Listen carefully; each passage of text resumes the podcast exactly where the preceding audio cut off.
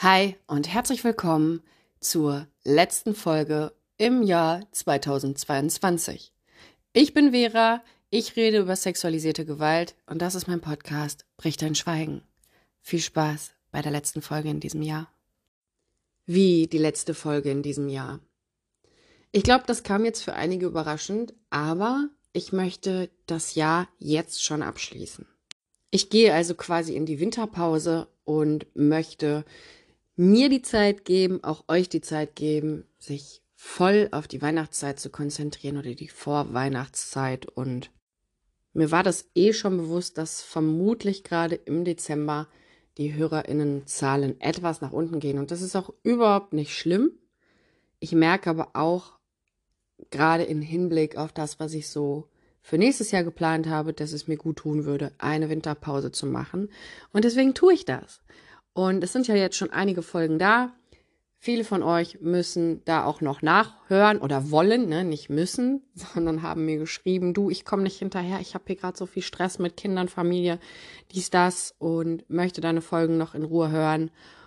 Und mit der kleinen Pause habt ihr etwas mehr Gelegenheit dazu, hinterher zu kommen und wieder anzuschließen. Und ja, der Podcast hört also nicht auf. Er hat einen kleinen Winterschlaf und wir hören uns dann im Januar wieder. Ja, mein persönlicher Jahresrückblick 2022. Wo fange ich da am besten an? Ich würde mal sagen, 2022 war für mich ein Jahr der Pausen. Warum? Ich habe ähm, gut vor einem Jahr, also Ende 2021, damit angefangen, mir Gedanken über ein Business zu machen, beziehungsweise habe eine Berufung gespürt, das doch eben auch beruflich zu machen. Und habe ja dann in meinen Herbst-Winterferien, also eigentlich in meinem Winterurlaub, ähm, angefangen, schon Online-Produkte zu entwickeln zum Thema, ja, vom Überleben zum Leben. Ich habe extrem viel an diesen Dingen, an, an meinem Businesswissen, an meinem eigenen Mindset gearbeitet in diesem Jahr, um eine Nebenselbstständigkeit im Bereich Beratung, Coaching, äh, auf die Beine zu stellen für Überlebende sexualisierter Gewalt in der Kindheit. Ich wurde einige Male ausgebremst und ich habe mir trotzdem auch viele Pausen genommen, aus Gründen, die ich gleich noch erzähle. Ich wollte eigentlich alles schon viel schneller am Start haben und habe wieder viel über mich selbst gelernt. Zum einen habe ich natürlich mir extrem viel neues Wissen angeeignet und ich dachte eigentlich, ich wüsste alles schon. Nein, das habe ich nie gedacht, weil ich weiß, gerade im wissenschaftlichen Bereich gibt es immer wieder neue Erkenntnisse. Man muss immer dranbleiben. Man muss sich immer weiterbilden. Und das ist auch ein schönes und interessantes Thema. Gerade wenn es um Heilung geht, um Trauma geht, um Strukturen sexualisierter Gewalt, kann man nur dazu gewinnen. Aber natürlich, wenn es darum geht, Menschen zu beraten, zu unterstützen und zu coachen, dann muss man die Sache anders angehen. Und dann musste auch ich für mich auch erstmal gucken, ich habe vieles vorher aus dem Gefühl heraus gemacht. Also auch meine eigene Heilung. Ich, ich musste einfach auf mich hören, woher geht's? Und musste dann aber auch in diesem Jahr einfach gucken, welche Wege bin ich gegangen? Welche Wege führen nach Rom sozusagen? Einmal natürlich ganz normal, welche Wege bin ich gegangen, welche Wege haben bei mir funktioniert und dann aber auch vergleichen beziehungsweise schauen, welche Wege gibt es grundsätzlich in jedem unterschiedlichen Bereich und wie kommt man dann zum Ziel. Letztendlich sind wir alle natürlich unterschiedlich, aber die Wege, die wir gehen können, um Verbesserungen herbeizuführen, sind trotzdem, ich sag mal, ein bunter Blumenstrauß, aus dem wir uns bedienen können. Es ist ja jetzt auch nicht so, dass ich zur Psychotherapeutin gehe und da auf einmal eine ganz neue Wunderwaffe entdecke. Veränderung von Verhalten zum Beispiel funktioniert immer nach den gleichen Mustern. Und wir müssen schauen, was funktioniert für uns am besten. Und deswegen ist es dann nochmal wichtig, eben nicht nur seinen eigenen Heilungsweg zu kennen und die eigenen Strategien, die eigenen Lösungswege und die eigenen Skills, sondern was gibt es auch sonst für Dinge. Und da habe ich gemerkt, ja, natürlich ist mein Heilungsweg individuell, aber es gibt eben für jeden von uns einen Weg. Und was wichtig ist, dass wir jeden von uns individuell unterstützen und gucken, was braucht wer, wann und wo. und dann mit da durchhelfen. Long story short, ich habe Heilung oder das Thema Frieden finden, Traumata verarbeiten, nochmal von ganz anderen Seiten beleuchtet. Ich musste gerade, wenn es um Business geht, meinen eigenen Perfektionismus ablegen. Mein ganzes Leben lang habe ich extrem ausgeprägt das Imposter-Syndrom verspürt. Tja, ihr wisst, was das Imposter-Syndrom ist, aber ich kann noch mal kurz einfach sagen, für die, die es nicht wissen.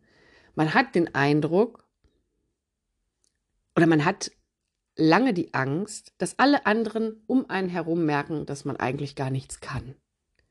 Der größte Schwachsinn, den es gibt. Aber diese Stimme im Kopf kann ziemlich laut sein. Einige der erfolgreichsten Menschen haben genau diese Stimme im Kopf. Und ich habe natürlich schon gemerkt, dass durch meine eigene Heilung, aber nicht nur alleine durch das Integrieren meines Traumas, sondern eben auch durch diesen Punkt, wer bin ich? Also mich finden. Wer bin ich? Wer war ich? Also welche Verhaltensweisen musste ich zum Beispiel auch zeigen, als ich noch nicht jetzt diese Person war, die ich jetzt bin. Und durch meinen eigenen Selbstwert, durch das wirkliche Verstehen, ich meine, ne, das ist auch ein therapeutischer Teil zu gucken, was habe ich schon alles erreicht in meinem Leben, natürlich auch, was ist mir alles Schlimmes widerfahren, aber was habe ich auch alles für Erfolge in meinem Leben schon erreichen können. Und dann eben aber auch durch diese Erfahrung, die man immer wieder neu machen muss, ich kann, ne, und, und habe mich da vielleicht ja auch lange unterschätzt, ich jetzt ums Studium ging oder ähnliches. Und einfach diese letzten Zweifel, die noch in mir waren, und ich sage euch, woher die kommen oder woher die kamen, weil ich lange Angst hatte, dass ich mich ja in einem Bereich nicht selbstständig machen kann, in dem es, naja, viele andere gibt, die lange studiert haben. Und die eben auch eine Vielzahl an praktischen Stunden erbringen müssen, damit sie halt therapeutisch arbeiten können. Diese Angst, dass andere da vielleicht besser sind und ich ja in meinem Bereich gar keine Ahnung habe, weil ich ja nur Verhaltenstherapeutin bin, musste ich mir auch erstmal aus dem Kopf schlagen. Ich sage das manchmal immer noch dazu, ey, ich bin ja nur Verhaltenstherapeutin für Hunde, ich therapiere aber auch niemanden. Aber für Außenstehende ist so, hä, was hat die denn mit Psychologie zu tun? Was hat die denn mit Verhaltenstherapie zu tun? Ja, Verhaltenstherapie, ne? Mit Vorsicht zu genießen, also das Wort jetzt einfach, weil, wie gesagt, ich bin Verhaltenstherapeutin für Hunde, nicht Verhaltenstherapeutin für Menschen. Aber ja, wir leben in Deutschland, in dem viele Zertifikate und Ausbildung zählen. Aber ich musste ja für mich auch meinen eigenen Weg gehen und nicht auf den hören, der so, ich will jetzt gar nicht sagen 0815 ist, aber so Schema F. Das Schema F meiner Psychotherapeutin hat mir damals nicht geholfen. Und warum sollte es mir dann helfen, wenn ich anderen eben auch auf ihrem Weg helfen möchte, noch ein Psychologiestudium zu machen oder eine ähm, Ausbildung zur systemischen Beraterin zu machen. Dann bin ich ja wieder in diesem Schema F und ich muss nicht therapieren dürfen, um anderen zu helfen. Ich kann eben auch mit Beratung und mit Coaching helfen. Und dieser Weg war aber für mich schwierig, weil ich mich natürlich dann auch erstmal so im Kopf mit anderen gemessen habe und gedacht habe, okay, die hat die Ausbildung, der hat das gemacht, was habe ich vorzuweisen? Die Leute lachen mich doch aus, wenn sie hören, guck mal, da ist eine Hundepsychologin, die meint, sie kann mir bei meinem Trauma helfen. Ob ich beim Trauma helfen kann, schauen wir. Aber das ist auch einfach, ich glaube nämlich, das ist ja auch so ein Punkt, den ich immer wieder sage, ich glaube, ich bin nicht für jeden passend. Ich glaube, es ist ganz, ganz wichtig, dass, dass ich mit meinen KlientInnen auf einer Ebene bin, wo eine Chemie auf jeden Fall da ist. Ne, also die, die Leute, glaube ich, die mit mir arbeiten möchten, die haben einen Eindruck bekommen, wie ich ticke Und ich glaube, dann funktioniert diese Arbeit auch. Und das ist okay. Ich glaube nicht, dass ich jemand bin, der für eine breite Masse passt. Aber dieses im Kopf erstmal abhaken, ich bin genau gut so, wie ich bin. Ich habe das Wissen, ich muss mich nicht verstecken, ich muss mich aber auch nicht mit anderen messen. Ich bin gut genug. War ein gutes Learning dieses Jahr. Einen anderen Druck, den ich gezwungenermaßen rausnehmen musste, war eben auch dieser Druck, okay, ich schaffe das nicht bis zu dem und dem Datum.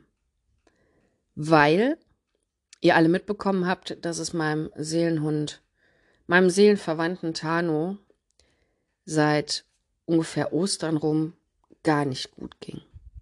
Es gibt einfach nicht viele Dinge, die mich rausbringen können. Und das sage ich nicht mit Arroganz, sondern mit Selbstsicherheit, weil ich einfach gelernt habe, mit Scheiße umzugehen. Aus Scheiße Gold zu machen. Aber trotzdem gibt es natürlich auch Dinge, die mich treffen. Und dazu gehört eben auch einer meiner Urängste, die da nämlich wäre, du bist nicht genug, haben wir abgehakt.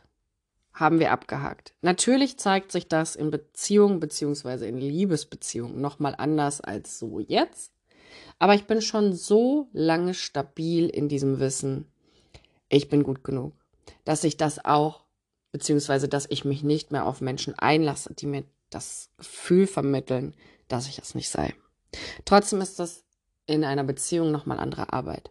Aber dieser Punkt ist nicht der, der mich in diesem Jahr beschäftigt hat.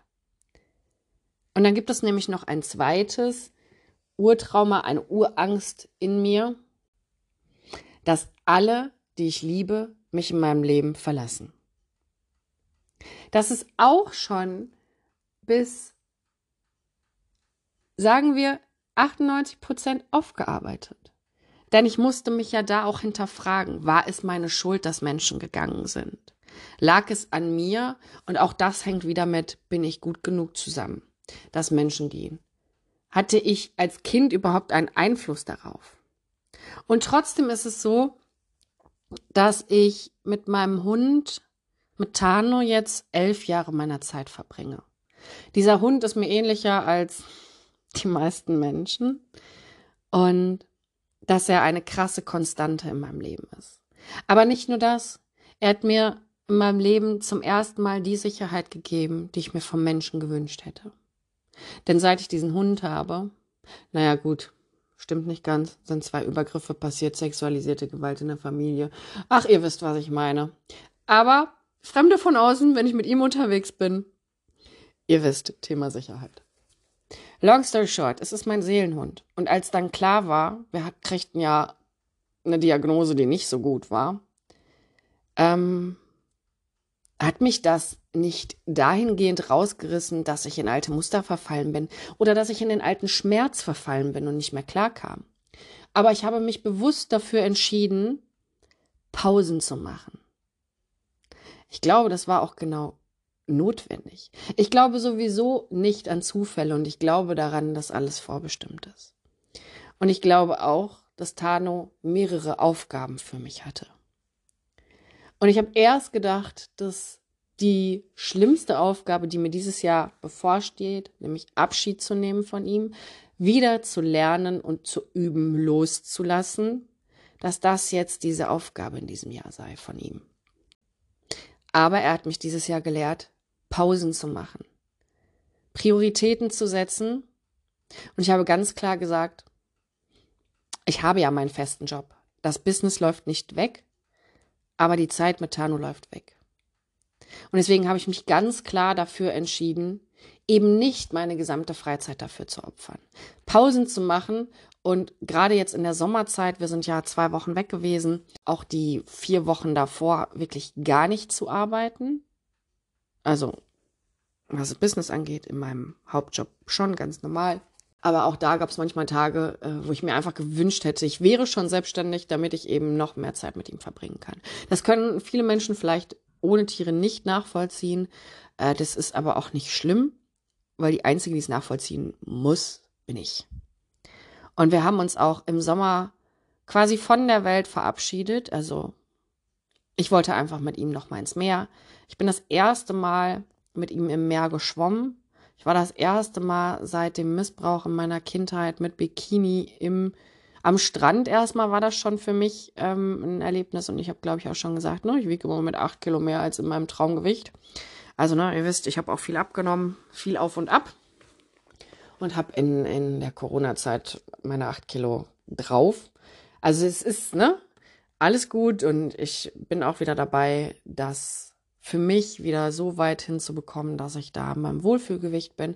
Aber es war eben auch ein Schritt für mich. Ich hätte mich vorher mit acht Kilo mehr nicht ähm, im Bikini draußen gezeigt und es war mir völlig latte, weil ich mich trotzdem in meinem Körper wohlgefühlt habe. Und weil ich das wollte. Ich wollte mit meinen Hunden ins Meer, ich wollte dort schwimmen. Und auch wenn ich am Strand saß und daran denken musste, wie mein Täter mich früher am Strand eingebuddelt hat und daneben seine Badehose an einen Stock in den Sand gesteckt hat, um nochmal schön zu demonstrieren, wer hier was zu sagen hat. Für Außenstehende einfach eine lustige Sache, weil ein Kind im Sand eingebuddelt wird. Für ihn immer ein bisschen mehr als nur so eine Kinderspielerei. Ganz klare Sache. Aber auch das habe ich überwunden. Und eigentlich sollte Tano nach dem Urlaub operiert werden. Es war allerhöchste Eisenbahn. Und dann stellte sich auf einmal heraus, dass die zwei Diagnosen, die wir vorher bekommen hatten, eben Fehldiagnosen waren. Ich bin trotzdem froh, dass ich mit Tano am Meer saß und geweint habe. Und mich von ihm, beziehungsweise auch er irgendwie die Möglichkeit hatte, nochmal diese wunderbare Zeit zu genießen. Anfangs, als wir die Diagnose, also erst die schlechte Diagnose bekommen hatten, war ich in einem Zustand, dass ich gesagt habe, ich verdränge das jetzt erstmal und wenn es soweit ist, kann ich mich dann damit auch beschäftigen. Das ist nichts Schlechtes, weil es natürlich dabei hilft, nicht 24-7 am Rad zu drehen. Aber ich habe dann auch relativ schnell doch gemerkt, ich muss mich dem stellen. Und ich muss die Gefühle, die da aufkommen, denen muss ich Raum geben. Ich muss sie ernst nehmen, ich muss sie rauslassen. Es bringt nichts, alles beiseite zu schieben. Darin bin ich ja Weltmeisterin. Aber das machen wir nicht mehr. Wir gucken uns an, was uns schmerzt. Und wir geben uns die Aufmerksamkeit und Geborgenheit, die es braucht. Und jetzt haben wir Dezember und der Dicke ist immer noch hier. Ich weiß, dass unsere Zeit trotzdem begrenzt ist. Aber ich weiß auch, dass wenn mein und ich weiß trotzdem, dass sein Tod mich schmerzen wird. Aber dass ich damit umgehen kann. Auch wenn ich wahrscheinlich erstmal 14 Tage nur am Heulen bin und nicht ansprechbar. Aber auch das ist okay. Ich muss nicht meinen Seelenhund von jetzt auf gleich einfach loslassen können. Never ever. Es ist meine Entscheidung, wie viel und wie lange ich trauere, bis es mir wieder besser geht. Aber ich weiß auch, dass mich diese Gefühle nicht wieder zurückwerfen nicht in mein altes Leben schmeißen. Dass ich angemessen trauern kann. Ich sage das ja auch immer wieder. Selbst wenn man Frieden gefunden hat, sein Trauma integriert hat und geheilt ist, ne? dann gibt es immer noch Baustellen. Gesundheit war dieses Jahr ein krasses Thema, weil es einfach aus dem letzten Jahr noch nachwirkte. Und mal schauen, ob die Verbesserung, die ich mir gewünscht habe, auch so erzielt wurde. Das wird man alles dann im nächsten Jahr sehen.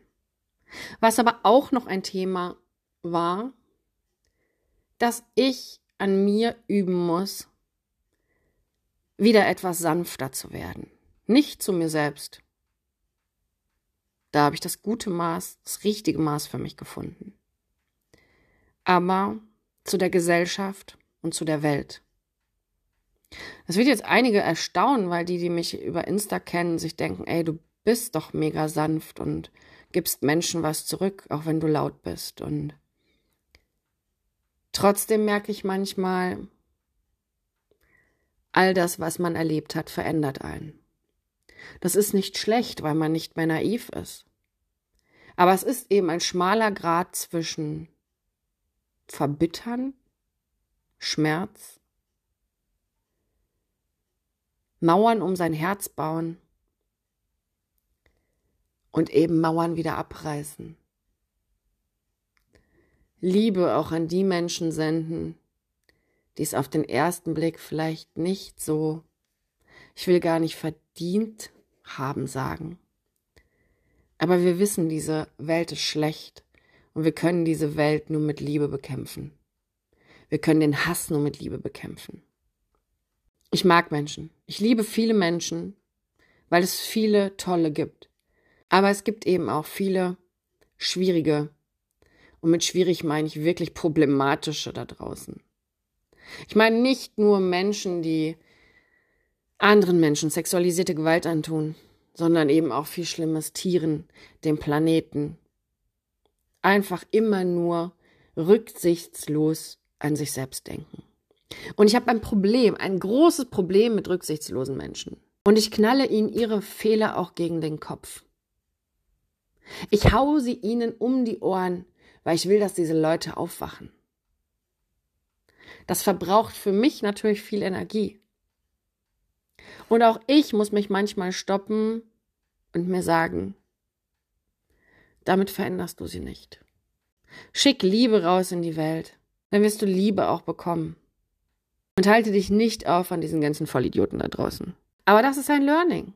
Und ich glaube, ich habe euch schon mal davon erzählt, dass ich gerade so nach der Retraumatisierungsphase war ich anderthalb Jahre richtig hart. Zu allem und jedem. Ich war voll mit Schmerz. Wieder weich zu werden ist schwer. Es ist ein schmaler Grad.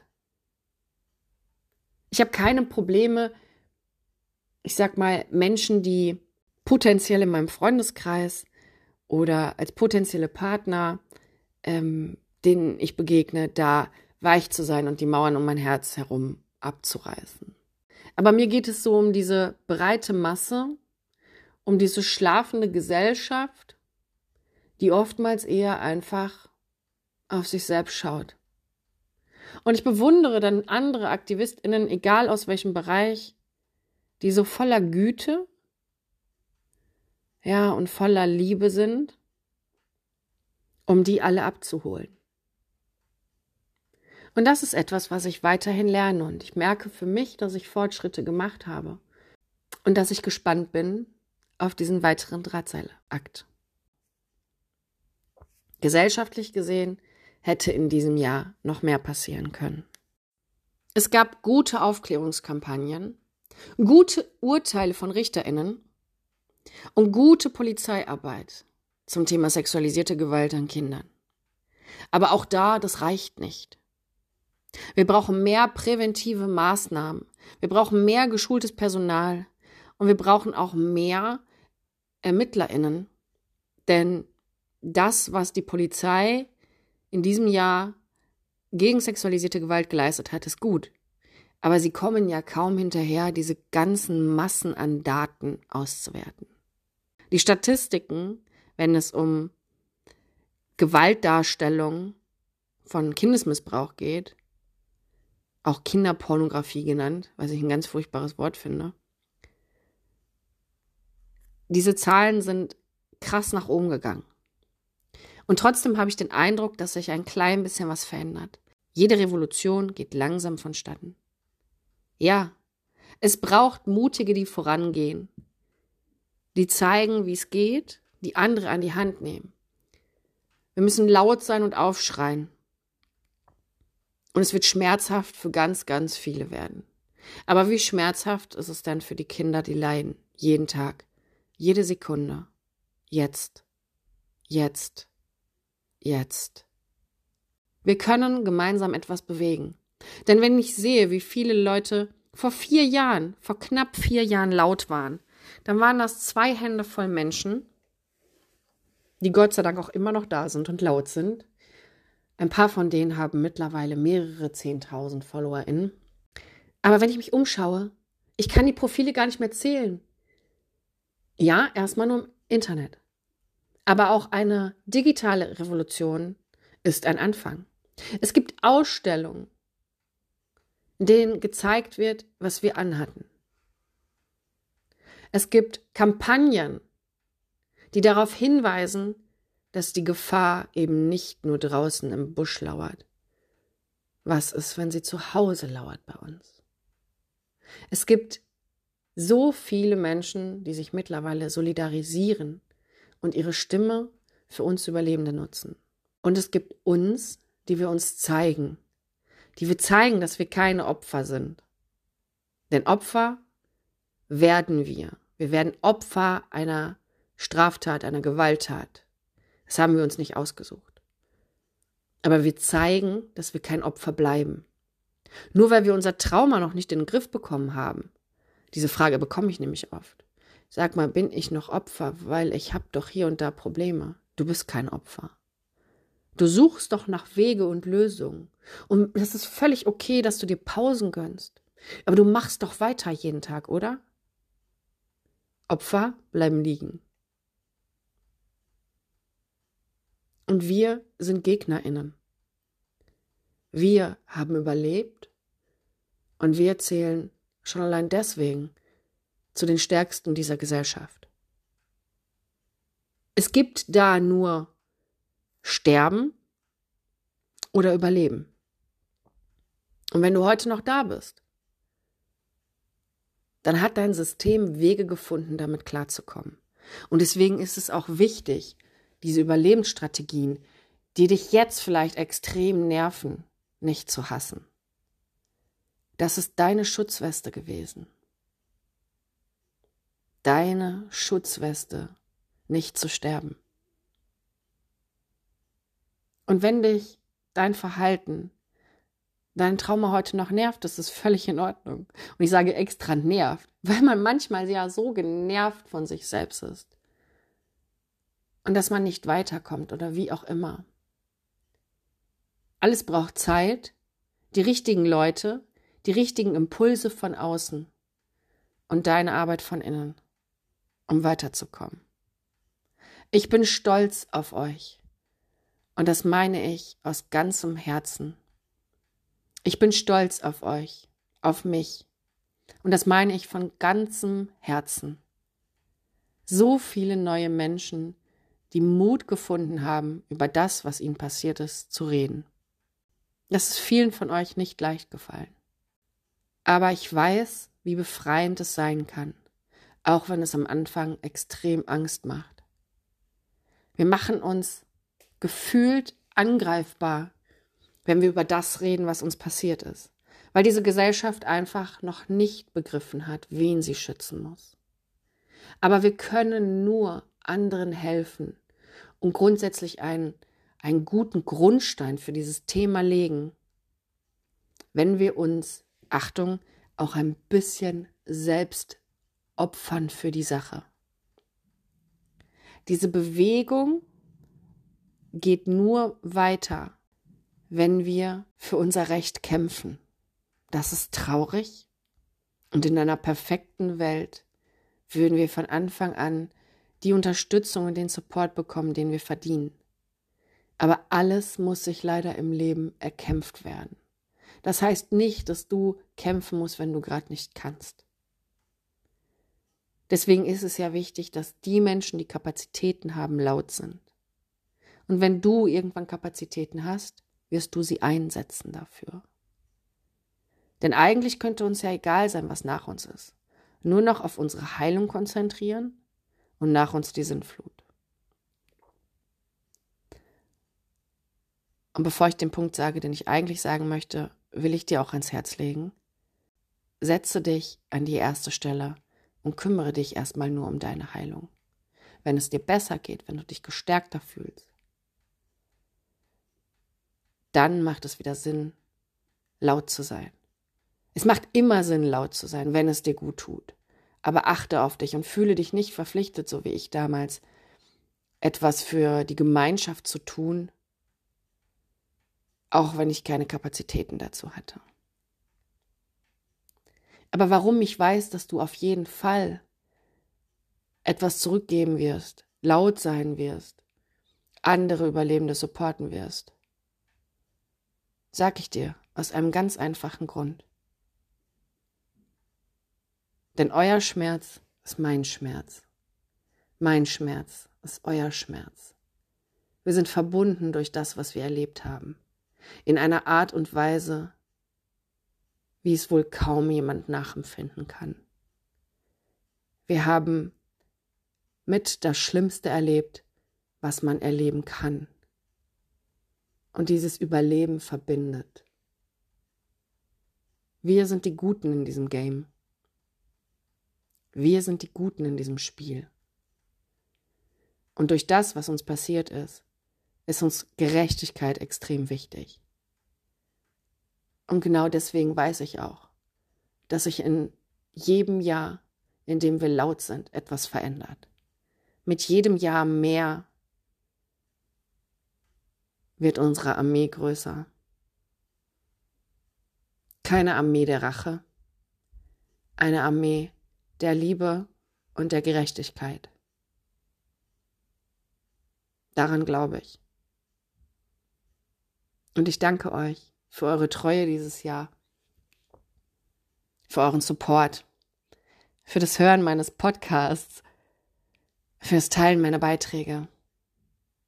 Ihr habt den Podcast zu dem gemacht, was er jetzt ist. Ich freue mich immer noch über euer Feedback, auch zu dieser Folge. Ich wünsche euch eine wunderbare Vorweihnachtszeit, wunderbare Weihnachtstage und einen guten Rutsch. Aber wir lesen oder sehen uns bestimmt nochmal in meiner Story. Ich freue mich auf ein wildes 2023. Fühlt euch gedrückt. Alles Liebe. Eure Vera.